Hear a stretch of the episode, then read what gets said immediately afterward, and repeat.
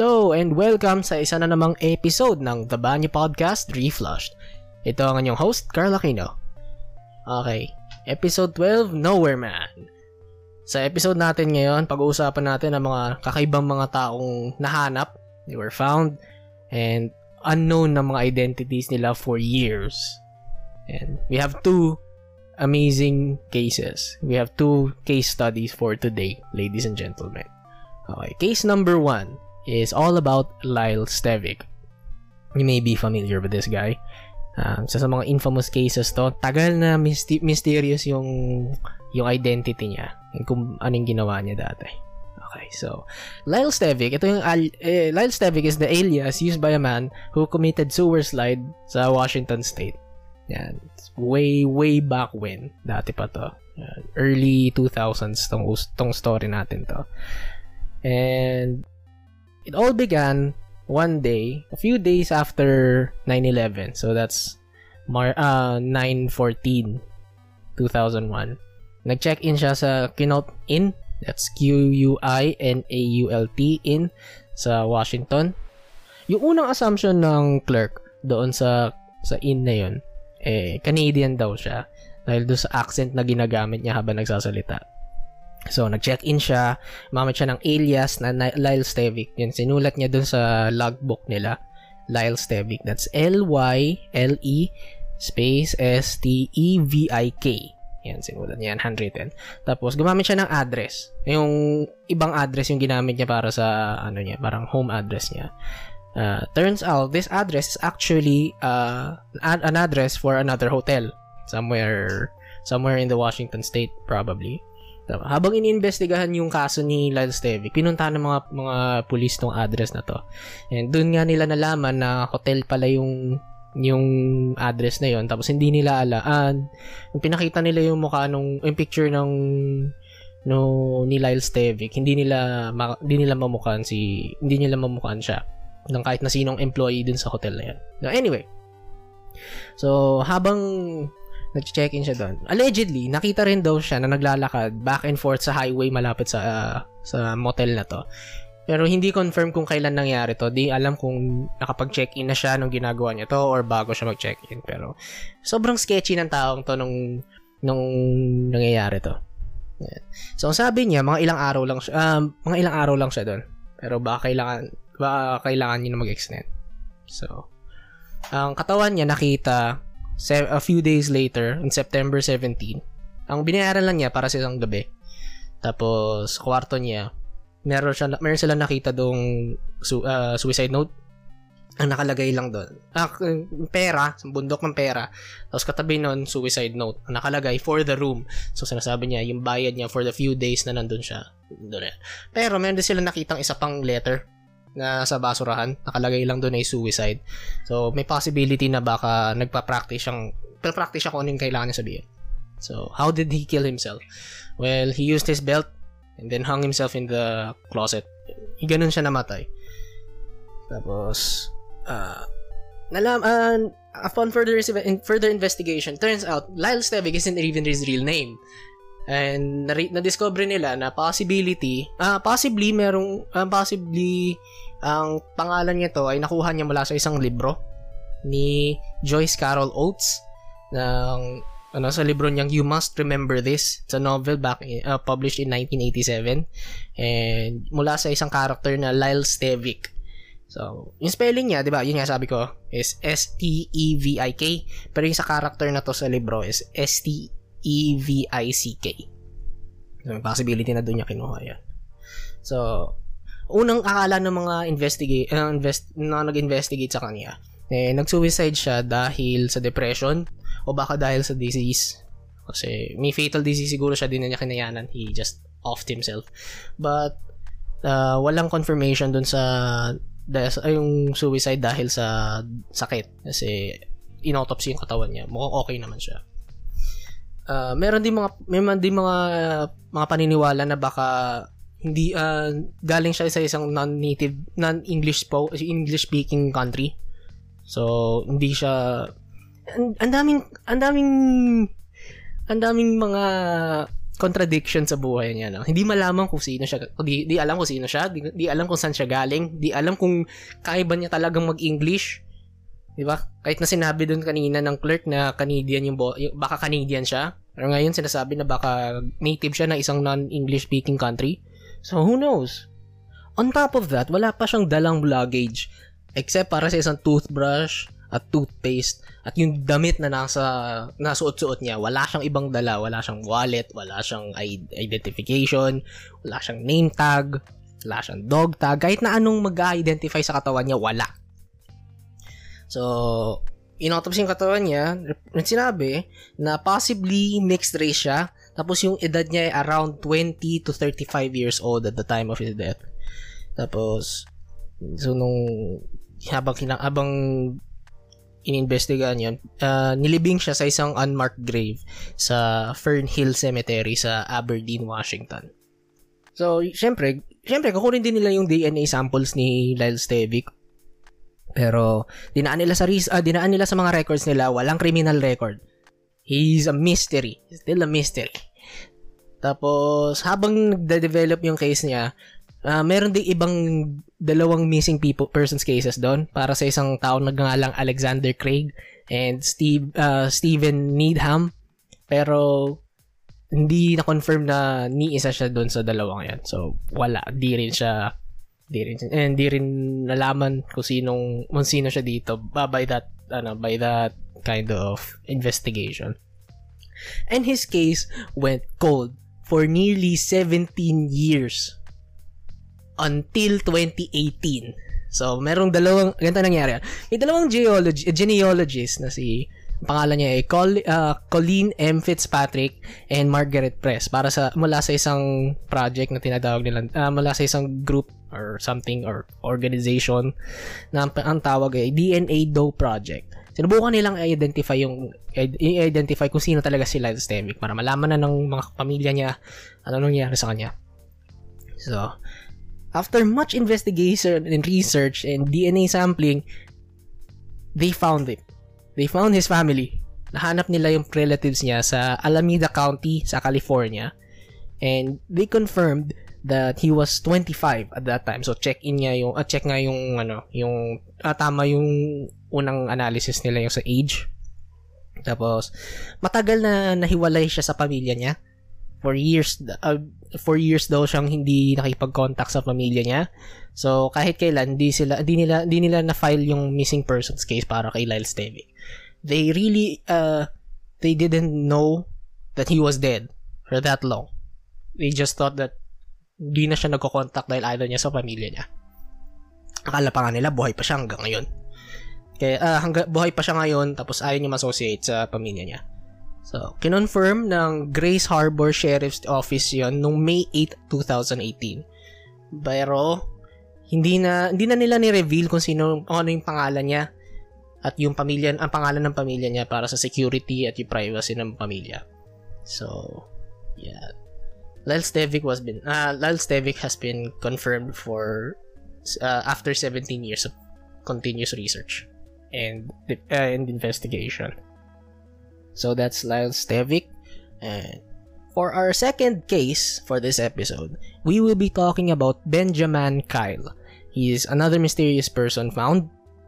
And ang case naman niya ay simula ng 2004. Sorry. So back in 2004, may isang hubad at nabugbog na lalaki nahanap sa isang basurahan sa Burger King. Sa isang Burger King doon. So tulad ni Lyle, wala siyang information, wala siyang identification, walang prints, walang kahit na ano, walang makitang bagay na makakapag-identify kung sino siya. So yung mga nakahanap sa kanya, nagtumawag kagad ng ambulance, tapos dinala diretso kagad sa isang pinakamalapit na ospital. Yeah. So hindi nila alam kung anong pangalan niya, so they had to make his own name. They had to make a new name for him. Ang unang tinawag sa kanya ay Burger King Doe. Yun yung nakalagay sa records niya. Yung nilagay nilang pangalan sa records niya. Doe meaning, Doe, ibig sabihin nun, parang, yun yung last name ng mga hindi alam ng mga taong hindi confirm kung ano yung identity. Parang John Doe lang, yan. So, Doe.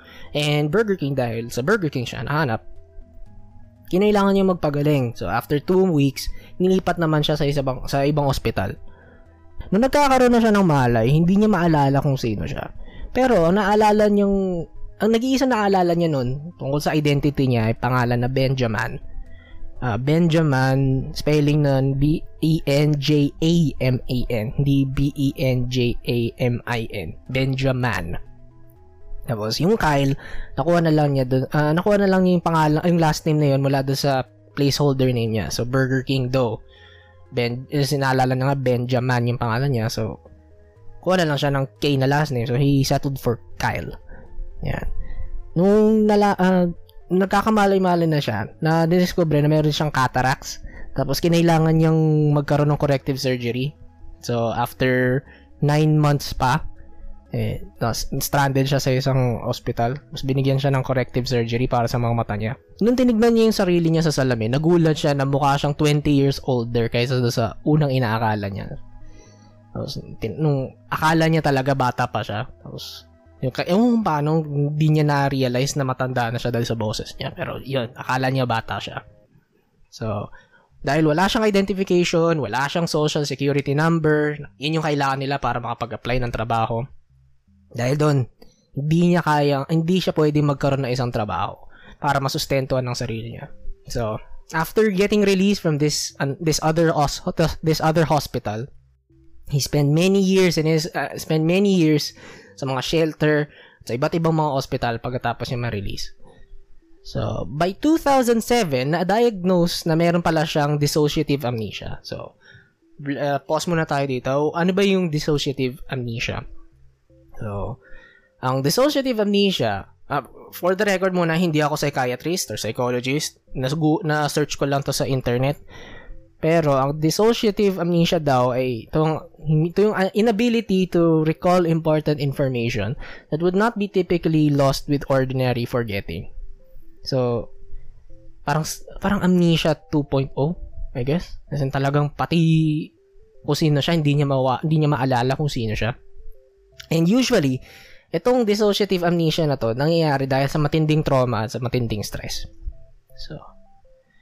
So, after ma-diagnose nito and di malaman kung sino talaga siya, and he went on living, he actually got some media coverage dahil sa curious case ni Benjamin Kyle. And did you know that by 2008, he was actually featured in an episode of Dr. Phil? Yeah, sa isang episode ni Dr. Phil, na-interview siya. Tapos, ang ginawa ni Dr. Phil ay kumuha ng isang hypnotist. Isang hypnotist ang kinuha niya para tulungan si Benjamin Kyle. God fucking damn it. So besides this episode of Dr. Phil, he was also featured in a student documentary back in 2011. Ang title na ay Finding Benjamin. Itong documentary na to ay pinakita sa isang film festival at tinatawag na ng Tribeca Film Festival. At pati sa Cannes na feature na rin tong documentary na to. So, by 2012 and 2013, he also had a Reddit AMA. So, inimbitahan siya doon. Tapos, sinagot niya yung mga katanungan ng mga tao, mga netizen. Tapos, hindi pa rin malaman kung sino talaga siya. So, siyempre, di ba sabi ko kanina, wala siyang social security number, wala rin siyang identification. So, how was he able to sustain for himself? Well, he actually still took a few jobs, pero medyo temporary. And he took a lot of odd and temporary jobs throughout the years just to sustain himself. And from his discovery back in 2004 until 2015, marami na ring sumubok na tumulong para mag-identify ni Benjamin. Yan, tulad nga ng sinabi ko kanina, si Dr. Phil, si yung AMA Reddit. Tapos, yan, maraming tumulong sa kanya. So, kahit may amnesia siya, itong key point doon, may amnesia siya, pero meron pa rin siyang naaalalang konting-konting mga details. Medyo specific siya. So, ang unang-unang naalala niya, for some reason, naalala niya na pinanganak siya 10 years before Michael Jackson and they shared the same birth date. So, it was pinanganak si Michael Jackson ng August 29, 1958. So, minus 10 lang yon. So, it's August 29, 1948. Tapos, mula doon sa hypnosis na ginawa niya mula para sa show ni Dr. Phil, medyo may naalala siya sa social security number niya. Konti lang. Pero hindi pa rin klaro kung ano talaga yung hindi pa rin klaro kung ano yung buong social security number niya, pero may naalala siya doon. Tapos meron din siyang konting childhood memories na naalala. And meron din siyang extensive knowledge pagdating sa restaurant management. So may eto, clue na rin to para sa backstory niya. So he possibly worked in the food industry before, in restaurant management. Tapos naalala niya, nabasa niya dati yung tungkol sa 9/11. Tapos naalala rin niya yung mga US presidents hanggang sa yung mga presidents lang up to the 20th century. So pag after ng so hindi niya maalala si Obama. God damn it. Okay, pero meron namang good things na nangyari sa buhay niya. Meron din namang swerte na nangyari sa buhay ni Benjamin Kyle. Dahil by September 16, 2015, kinonfirm ni Benjamin Kyle sa kanyang Facebook page na na-establish na rin ng isang team of research kung sino talaga siya. Nalaman na kung sino yung identity niya. Then, a year later, November 2016, ni-reveal na rin niya sa wakas kung sino siya. So, apparently, his real name is William Burgess Powell. And he was really born in August 29, 1948 sa Lafayette, Indiana. So, he got the birthday wrong. He got the birthday right. Tapos, in 1976, tulad ni Lyle Stevik, he cut ties off with his family. Hindi ko maalala kung bakit. Pero parang nagkaka-fallout siguro sila noon, hindi nila nagugusto ng isa't isa, and he cut ties with his family. And nag-file yung family niya ng missing persons case. Nahanap nila siya sa isang apartment or living space sa Boulder, Colorado, kasama ng isang coworker tapos sa isang kainuman niya. Naglayas siya, tapos doon nila nahanap siya. Tapos sinasabi rin na meron din siyang working records up until 1983. Pero after that, di na malaman kung ano nangyari sa kanya. So, we may never know what really happened from 1983 until 2004 kung kailan nakita siya. So, that is the story of Lyle Stevik and Benjamin Kyle. Kung nagustuhan niyo ang episode na to, please follow us on our Facebook page, facebook.com/storiesandpodcasts. If you have another topic na gusto nyong i-cover ko sa isang future episode, please message us on Facebook, comment down below, or email us in storiesandpodcasts@gmail.com. Mapapakinggan ng The Banyo Podcast Reflushed sa Spotify, sa kahit anong podcast app na ginagamit nyo, or sa anchor.fm/The Banyo Podcast Reflushed. Once again, this is your host, Carlo Aquino, signing off. See you on the next episode.